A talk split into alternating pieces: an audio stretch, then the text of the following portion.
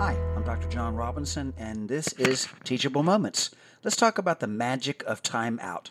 Most parents think of putting their child in timeout as the must-do yucks of parenting. You know, I just got to be hard on my kid until he gets it.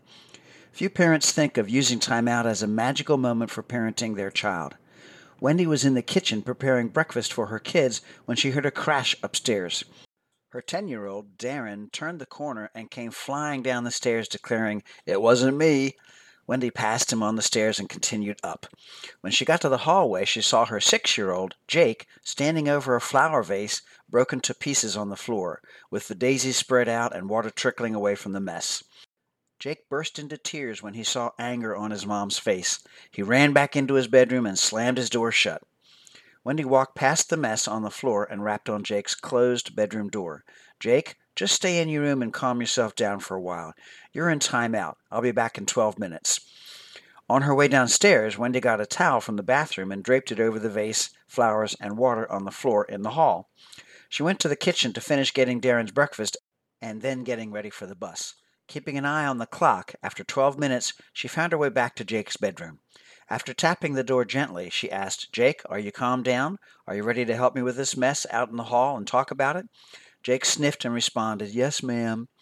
Such accidents occur in all homes. It comes under the category of stuff happens.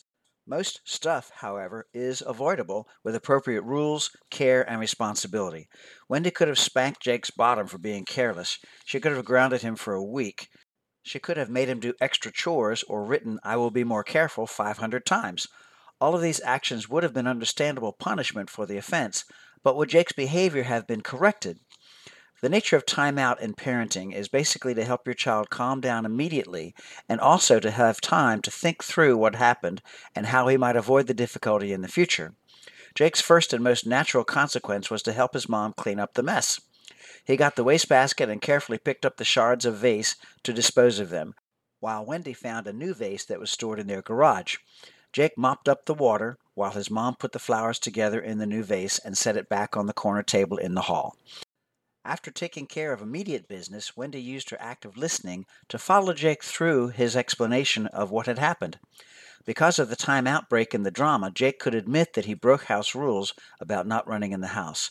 He agreed that he could have been more careful, and he accepted his natural consequence of writing his mom a note of apology about the accident. Mom then fixed him breakfast and took him to school a little late because the situation led to his missing the bus. Behavioral research has found the optimal length of times out for kids to be roughly twice your child's chronological age. Hence, for Jake, age six, he got a twelve-minute timeout.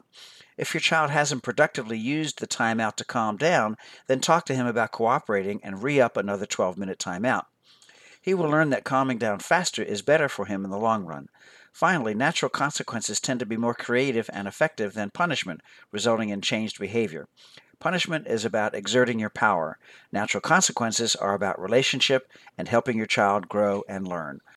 I'm Doctor John Robinson, licensed clinical psychologist and Christian author of Teachable Moments, Building Blocks of Christian Parenting, and this has been Teachable Moments. Teachable Moments, Building Blocks of Christian Parenting is available online at Amazon Books dot com and in local and national bookstores. More on Doctor Robinson at T M C P I N C dot com.